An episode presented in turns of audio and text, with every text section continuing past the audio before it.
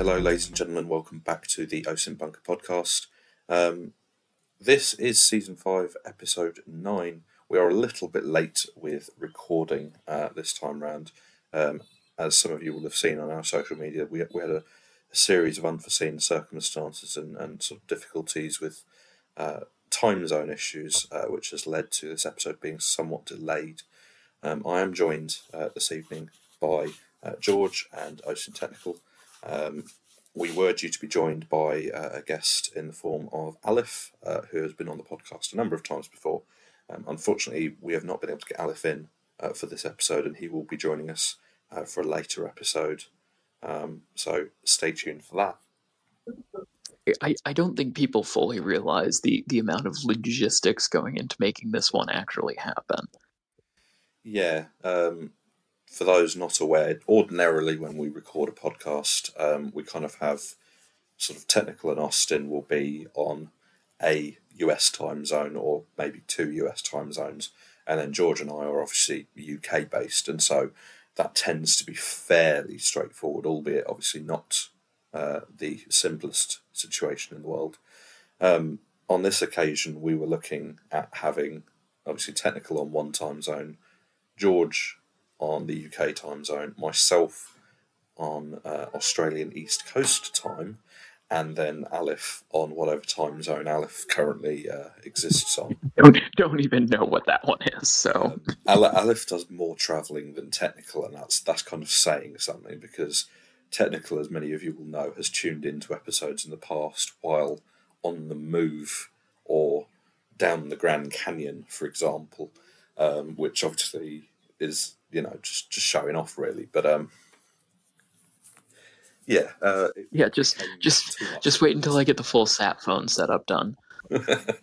it became a bit of a logistical nightmare, but we are we are here now. We are recording, um, and hopefully uh, this episode will be out to you all very very soon. So. Yeah, you know, it's it, it is kind of amazing when you think about it, about how far away we are from each other while still having like negligible delay basically on on everything. Hmm. It's it's it is kind of remarkable to a degree. So, without further ado, I suggest we uh, we start with well, sort of the, the big topic again in the news this morning uh, or tonight rather, uh, depending on which time zone you're in, um, and that is of course Ukraine Russia war about about about that one. I have we have we talked about it before? I I, I don't remember. I had heard something was happening.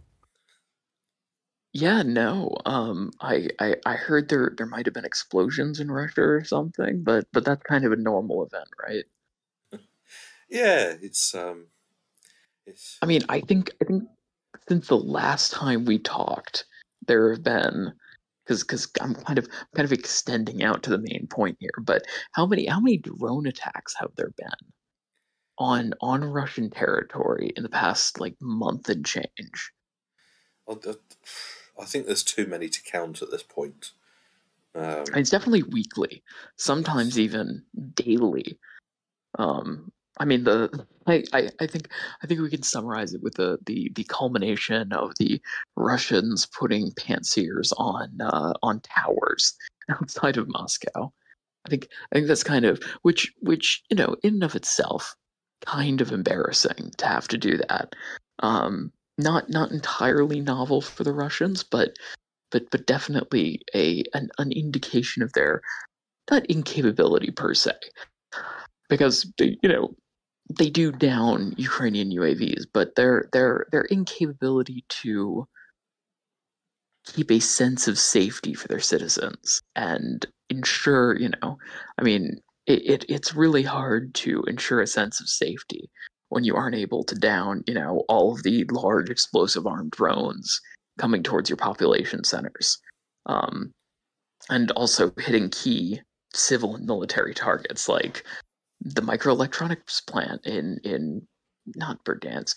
Actually, maybe in Berdansk. I forget specifically, but the Silicon EL plant um, that that's been hit twice now, I believe. There was there was one where there was a small fire, and then there was another one where they they hit the administration building and and really really got the third floor on fire and, and potentially caused additional damage. Um, but that that Ukrainian drone campaign has, I I think, certainly been successful. Yeah, even to the point now where the Russians are so scared that they seem to be finding tires from anywhere and everywhere and placing them atop anything they think might be a target. Um, we've obviously seen, as, as many of our listeners will have seen, um, the satellite imagery from various Russian air bases in the last week or so of various aircraft types, uh, notably sort of the strategic bombers, covered in just as many vehicle tyres as they could find. Um, well, I asked earlier if it's practical to put tyres on submarines and landing craft, but yes, as, as, as, we're uh, we're getting there. We're, we're continuing to bury the lead. yeah, um, and it's it, it says a lot that you know probably a year and a half ago now there was a, a general consensus around the world that Russian air defense systems were a force to be reckoned with. Things like the S 400 and the Pantsir were a serious threat to enemy aviation. Um, and to a certain extent, they still are. And we've, we've obviously seen um, Ukrainian aircraft have been downed at various points.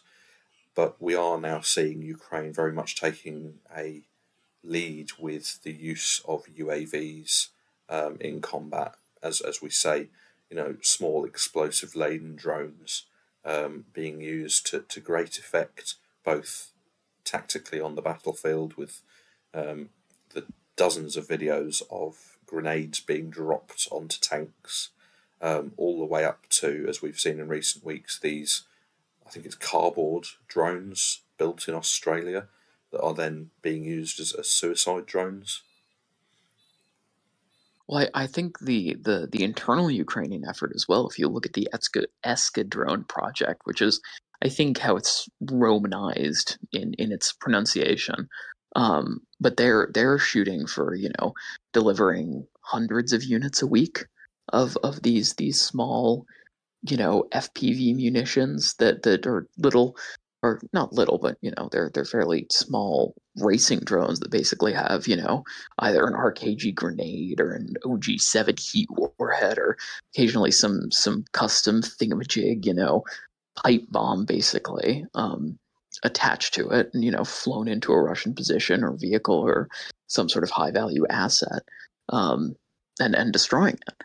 Um, and I I I mean obviously our our view of that situation is to a degree sanitized um, and that we only see the successes because you know inherently i mean we, we do occasionally see videos of of these um, munitions getting hit by by russian electronic warfare. Um, but but you know we're we're we're, we're really 90% of the content or probably 99% of the content that Eskadron releases are um, are successful videos. But still, if, if you look at just the quantity alone, um, you know, even if they're they're losing a ton of munitions, they're they're still managing to make just this this huge impact um, on the front. And I mean, if, if we we've seen enough, you know, random videos of like, you know, oh, here's you know a video from the front. There will inevitably be you know one or two of these drones that'll slam into a position nearby.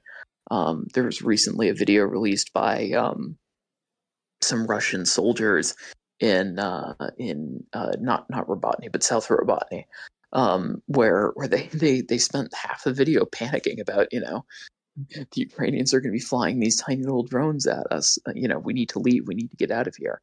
Um, and I, I I think that is a major aspect of life on the front right now.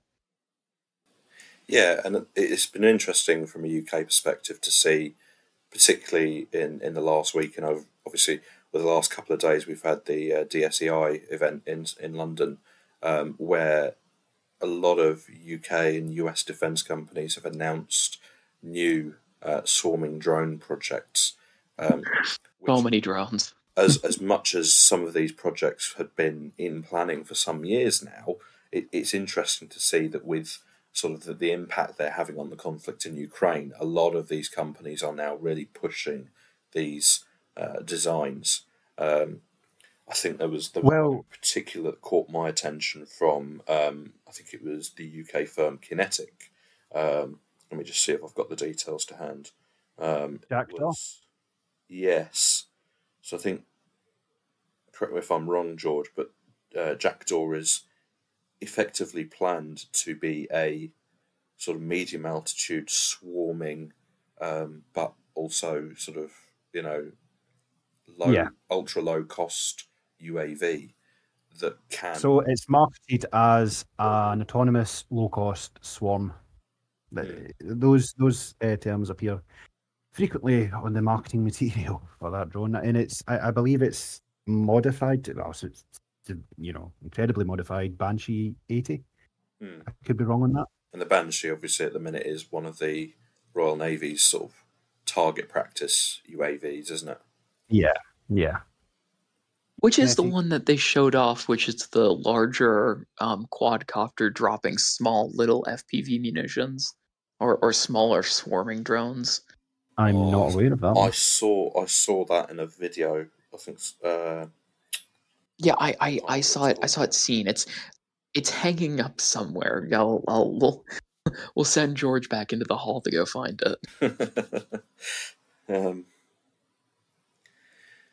but yeah, the, the, the impact that Ukraine's use of these drones is, is is having on sort of the rest of the world is quite noticeable at this stage, um, and obviously, you know, well, drone, drone, technology is, is, is, advancing and is obviously a, key focus point for several militaries. Um, the US itself announced um, a project that has been working on for a while, uh, the Longshot program, um, which I believe was a DARPA uh, project originally, and and, and um, General Atomics, I think, is, is going to be producing the, the prototypes for that.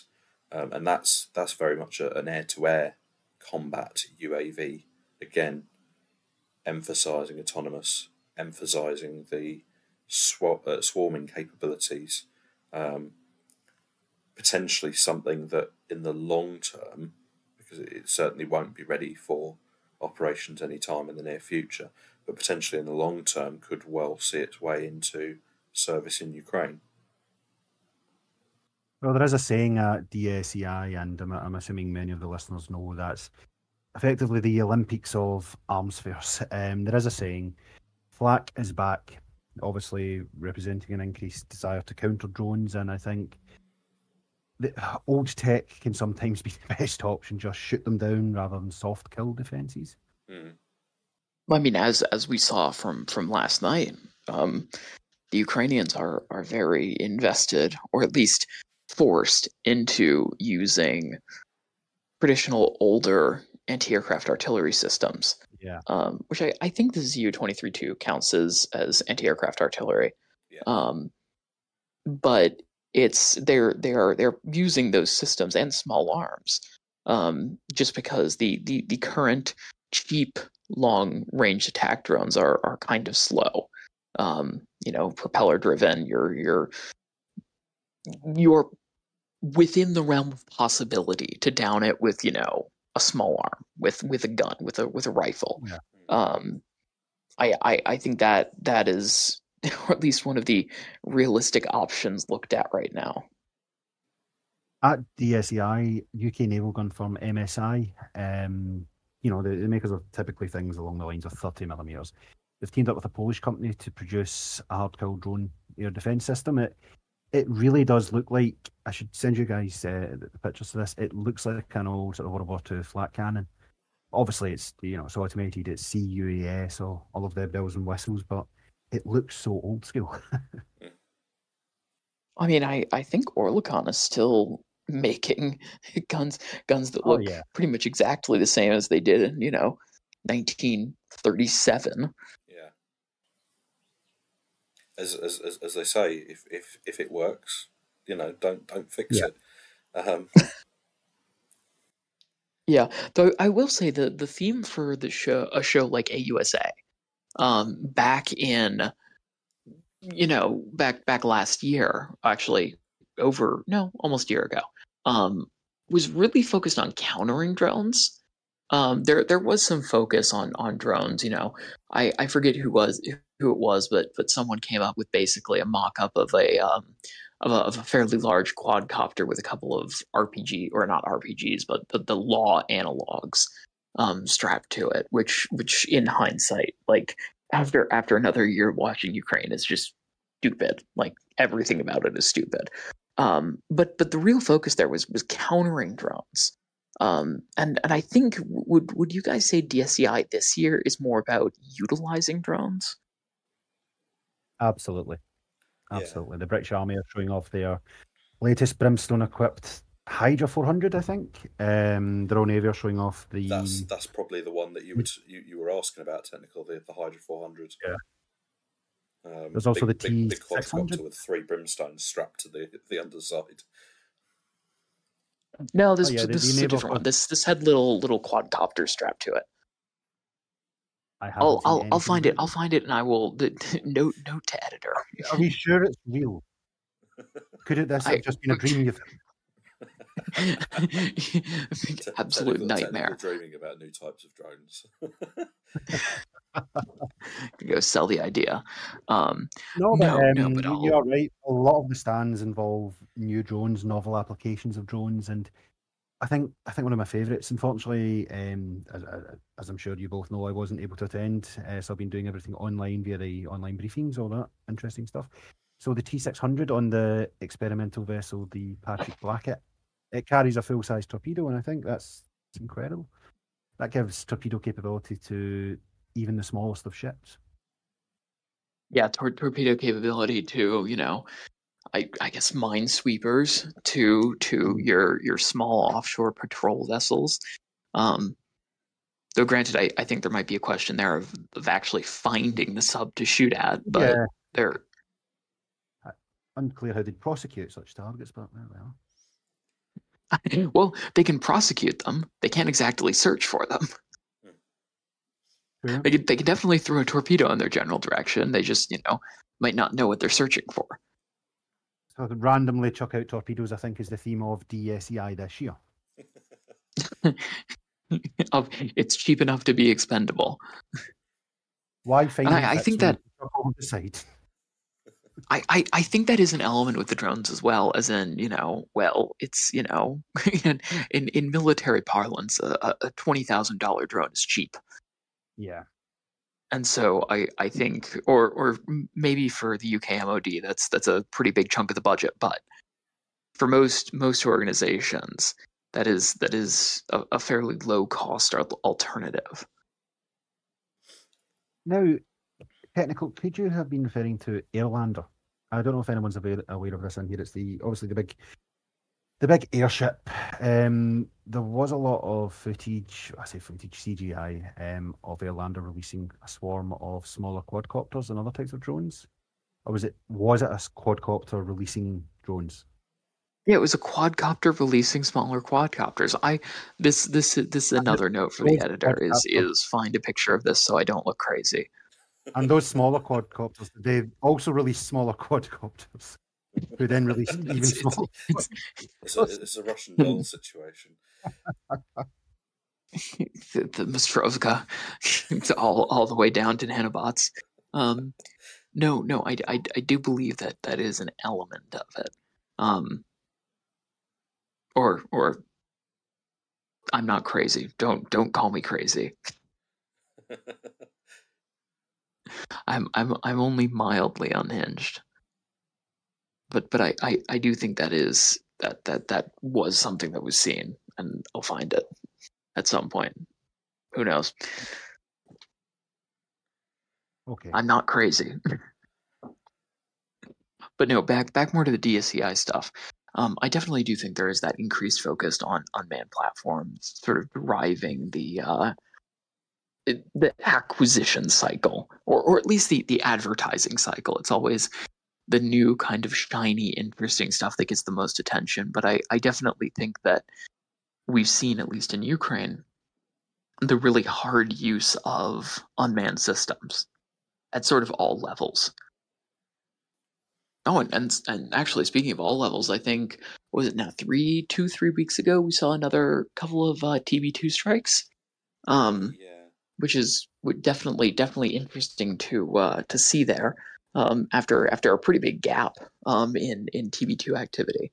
Um, sort of those high level UAS assets or, or or more long range larger drones that are a bit more vulnerable to actually you know getting shot down um, have have been a bit more uh, prevalent near the front, or or correction, haven't been more prevalent towards the front. As as you know, I mean, early early on in the war, we we did see TB twos, um, you know, operate not not with impunity over Russian formations, but um, definitely definitely more than the Russians certainly would have liked, and were able to conduct strikes on Russian assets, um, which I, I, think is there. There is a place for these large drones again in you know air defense environments that are more permissive, and apparently the Russians unintentionally allowed a permissive air defense environment to exist in Ukraine for a few weeks.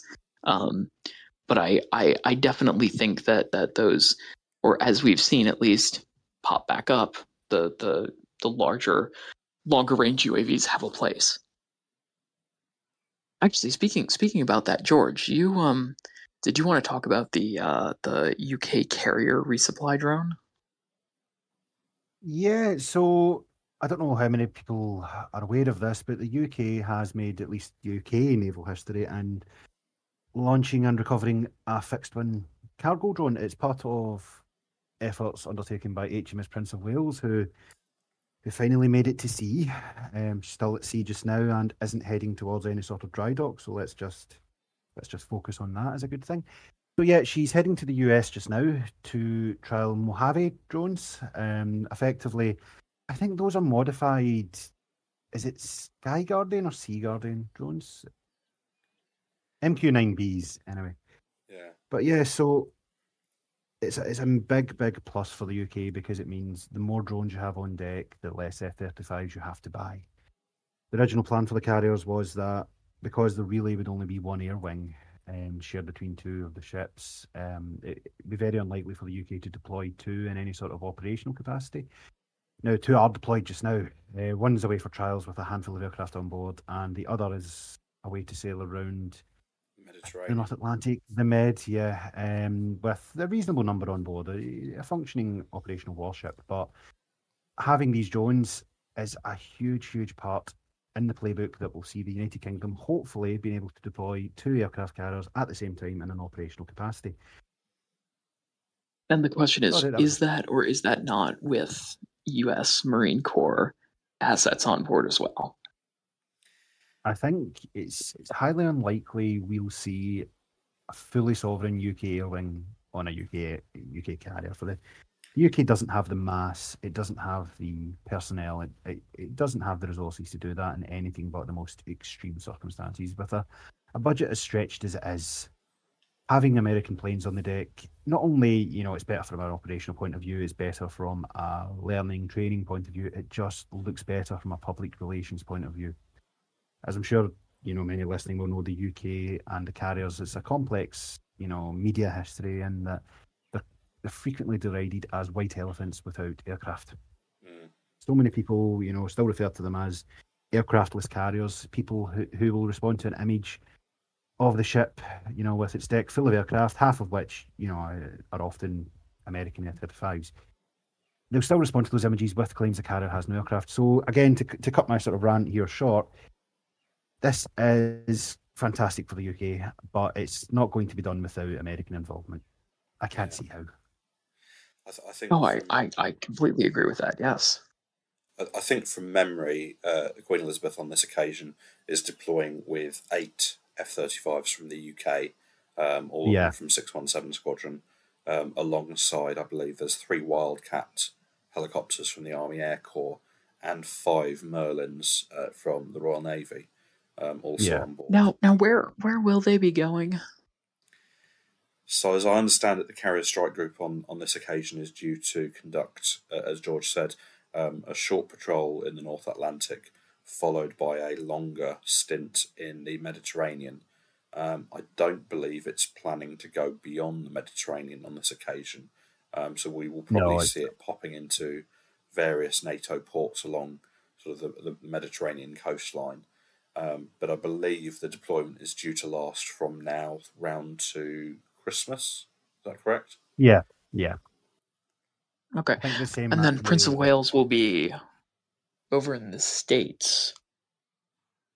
No, that's that is that is definitely that is definitely interesting um, to see, um, at least, or or actually not interesting. It is it is a standard continuation of bilateral, you know, partnerships across across the North Atlantic between between the U.S. and the U.K. in in actively, you know, fielding assets and and integrating them into sort of a combined NATO structured force.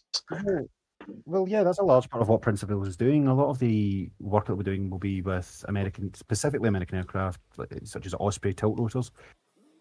It's, I think, um, this was what the vessel was supposed to be doing last year before the incident I never mentioned um, had happened. But things seem to be back on track, and I think with a, a, an increasing sort of emphasis on drones, I think it was it's maybe a good thing that it was delayed due to un circumstances I, I won't speak about again because I think that's all I do. But yeah, yeah, well, I, I think it's I think it's a question of of whether or not the wait was good versus you know incident that would not be mentioned interfering with sort of posturing against a Russian invasion. I don't think there's been any sort of real operational impact on the Royal Navy for this. It's been incredibly embarrassing for them, but it's 2023. We're in a different geopolitical environment. Yeah. Let's just see what happens now. And so, where where does Royal Navy ship procurement stand right now? I I know there was just a, a small batch of warships that went up for sale. Is it sale or just disposition? Yeah, so we we've seen um, the old Type eighty two destroyer HMS Bristol, um, a couple of uh, recently decommissioned Type twenty three frigates, and yeah. There was another ship, and I can't remember what it was. Um, I think it was a Sandown, maybe. Yeah, um, have been listed on the MOD's website as uh, ready for sale for scrap. Um, yeah, which is going to be sad to see those vessels um, obviously be scrapped. Um, you know, in, in, the past, the Royal Navy has sometimes sold on some of its warships to other countries um, for further use. Um, I think in the case of the Type 23s, particularly, the, these are ships that have been worked very, very hard for a very, very long period of time. Um, you know, mo- most of the hulls uh, in the Type 23 frigate class now are at or approaching 25 years of service.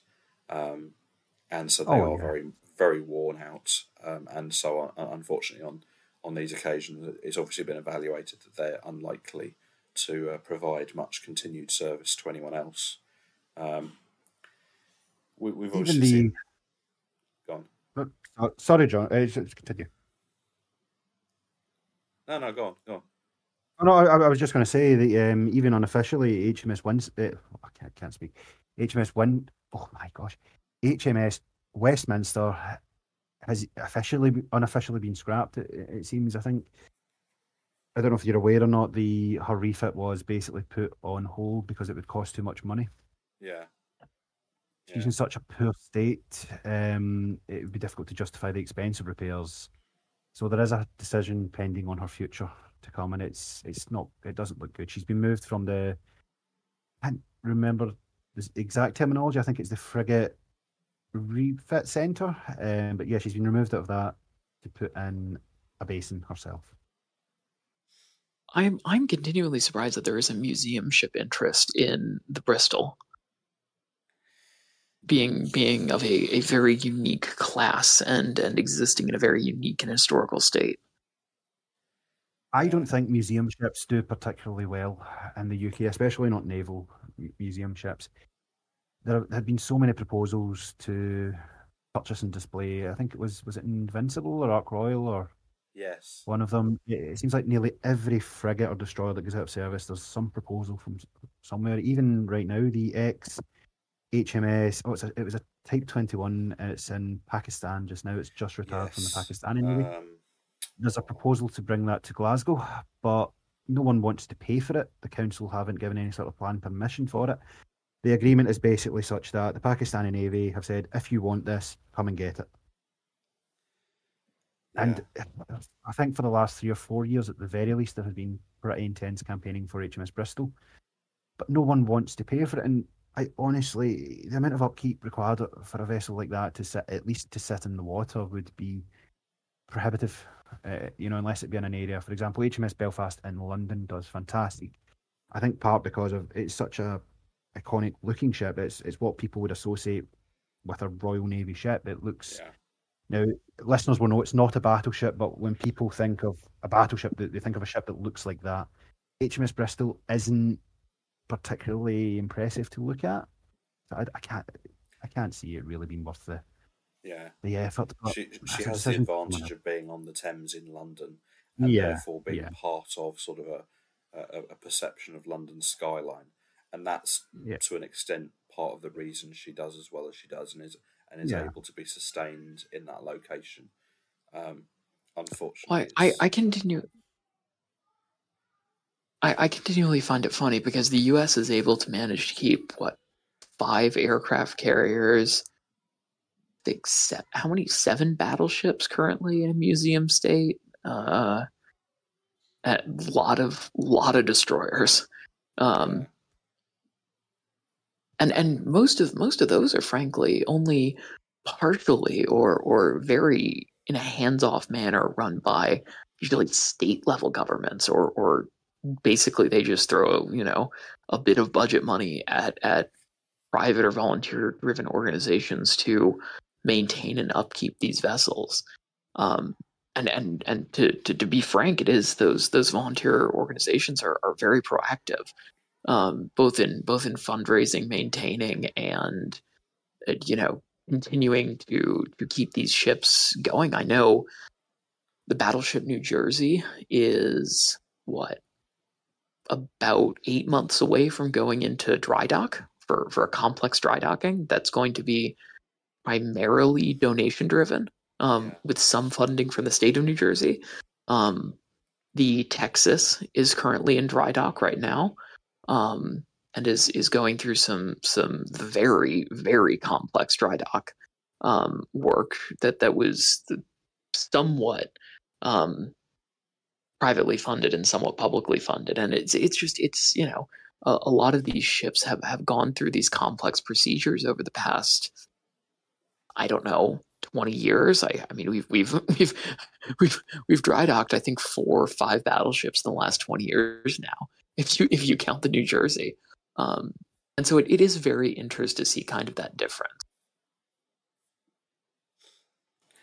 Yeah, and, again, to an extent, it comes down, I think, to the the public and the political perception of sort of the military and military history. Um, yeah. I mean, there's there's been sort of there's been a lot of issues in recent years with ensuring that we've had appropriate funding in the UK to keep things like the Red Arrows and the Battle Britain Memorial flight in operation, um, which obviously public perception wise, these are sort of major parts yeah. of, of the British image. And and that's probably the, the only reason that those things have been saved from the MOD's wide sweeping budget cuts. Um, but you know, the, we are we are fast approaching a point where the MOD is, is, is having to cut so much from so many places that even you know even the red arrows are potentially not safe any longer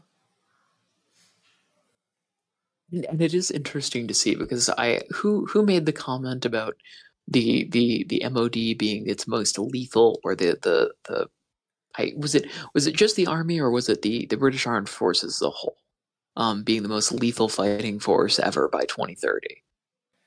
I think that was oh, God, General yeah. Sir Patrick Sanders, but let me just double check yeah. that.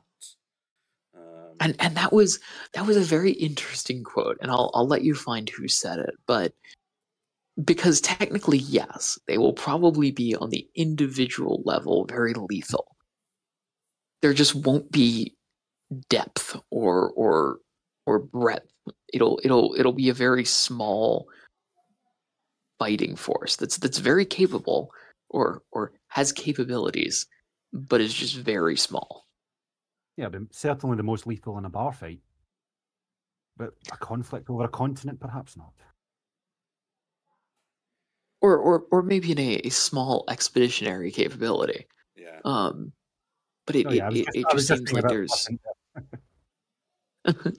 well, I mean, if if you look at the size of it, you know, in 2030, it it might be enough to staff a bar fight, but but there there really does seem to be that interest in in abandoning Manning and abandoning sort of depth in, in, in order to you know I mean the the MOD is obviously working with with what it's given um, to become a very agile fighting force in what it does. The the investment in unmanned systems and experimental systems is cer- certainly there.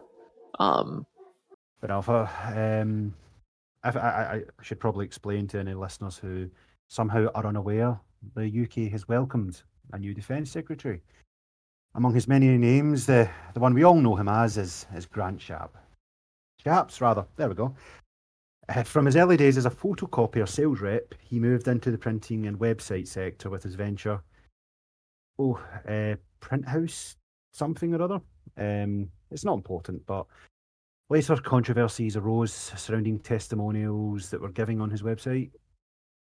I think there was three or four fake names that it turned out that he had had used to give those testimonials. Um, those websites no longer exist now, however, falling foul of Google's copyright rules. We also recently learned of Shapps's marketing of an alleged get rich quick toolkit, which took the form of a just under five hundred dollars, I think. It, just under a yeah, it was yeah, it was just under five hundred dollars. It was an ebook that directed the owner of the ebook to direct others to buy more ebooks from them. So he's, I think he's served. We were talking about this earlier on, and we weren't quite sure how long he has actually been an MP, but I looked it up. 18 years. So in those 18 years, um, has only raised 79 defence-related questions, which averages about four questions per year. So in comparison to his counterparts and you know people who've had the, the post previously, that is incredibly low.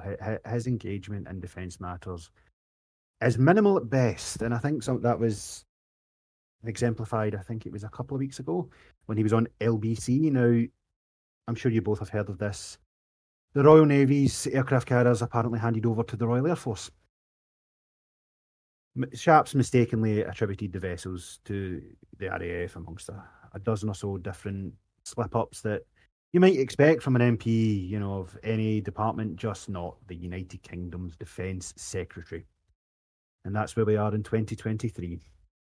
I'm sorry for that rather depressing rant, but it needed said. Yeah.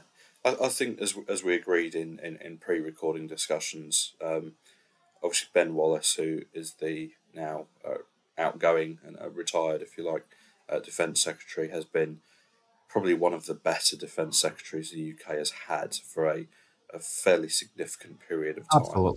Um, and it, it, it, was it was never going to be easy to find someone to adequately replace him. Um, unfortunately, I think, as as you've said, um, the, the choice of Grant Shapps was probably one of the worst decisions um, to be uh, to be made. That that is obviously our opinion, and um, if you know if if in the months to come he somehow redeems himself, um, then obviously we will be immensely pleased by that. But um, it, it, it doesn't bode well for UK defence, particularly at a time when we've obviously had a defence refresh this year, which was very big on sort of strategic terms and, and very, very weak in terms of actual details of what uh, is being paid for, what what is being cut. Um, we've obviously in recent days seen um, confirmation again that the Type 32 frigates will eventually be a thing, um, albeit we're probably not likely to hear much uh, about that now until sort of the 2030s. Um, yeah. George obviously spends a great deal of time uh, dealing with folks on social media who claim that uh, the Type 26 and the Type 31 frigates are not being built in Scotland. Um, I, I, I, won't go too much. I won't go too much into that because I don't want to set him off. Um, but me never.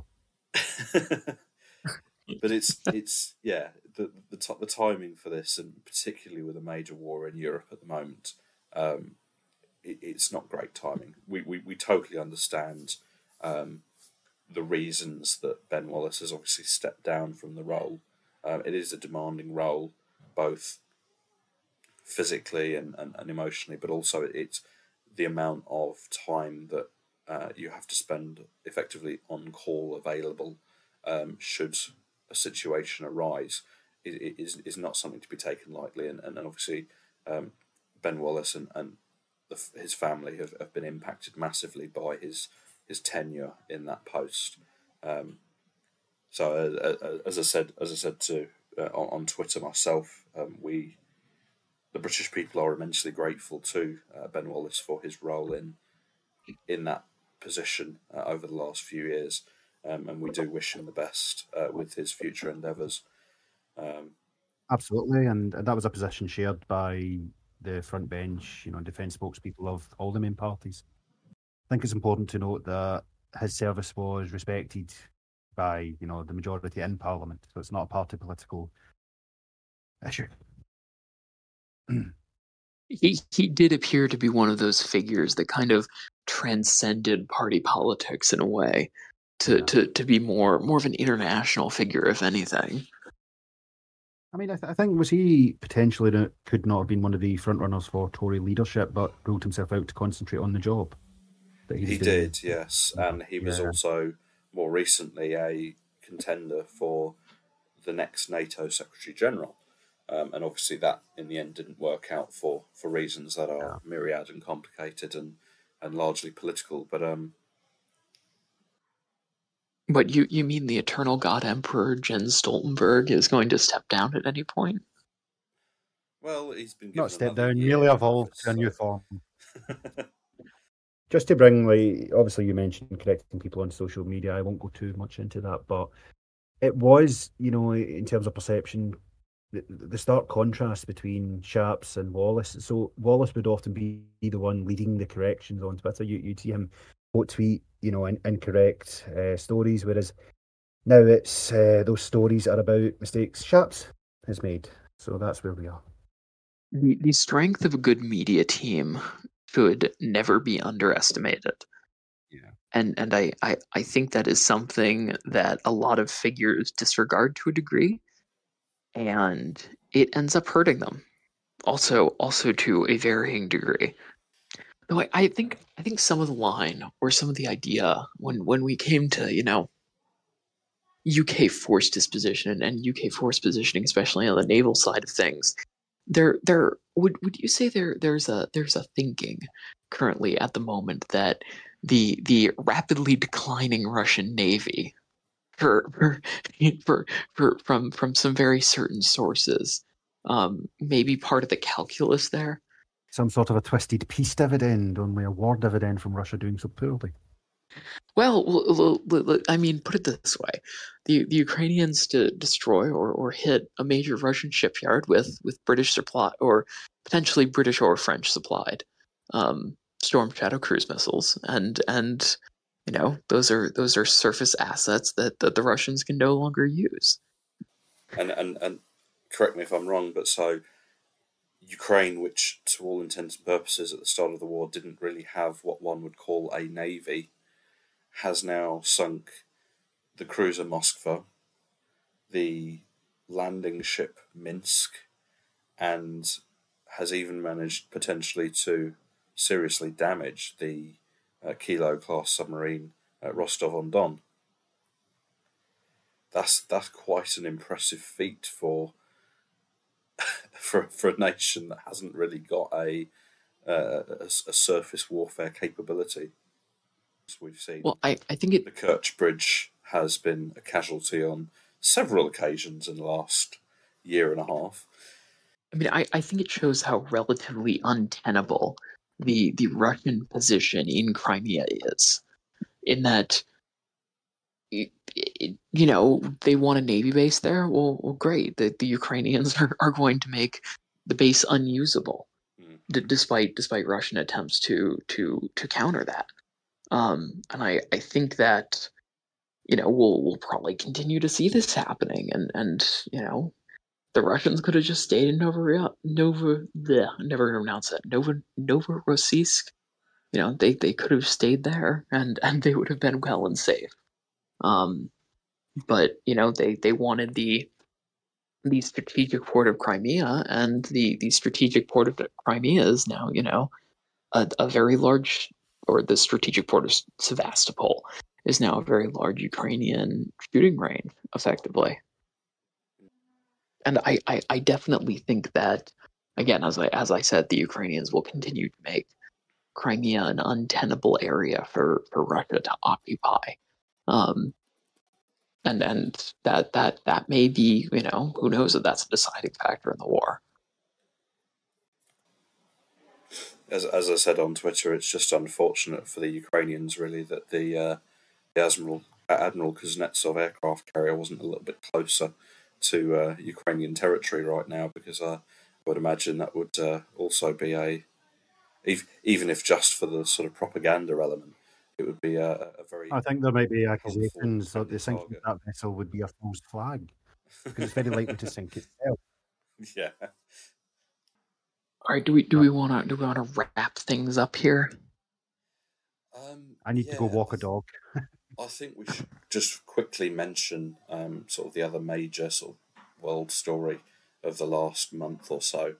Um, Africa has had interesting and tumultuous times uh, in recent years. Um, obviously, many of you will remember sort of the Arab Spring of what was it, twenty eleven ish, um, and to to an extent, we're starting to see sort of the same level of turmoil occurring again uh, on the African continent.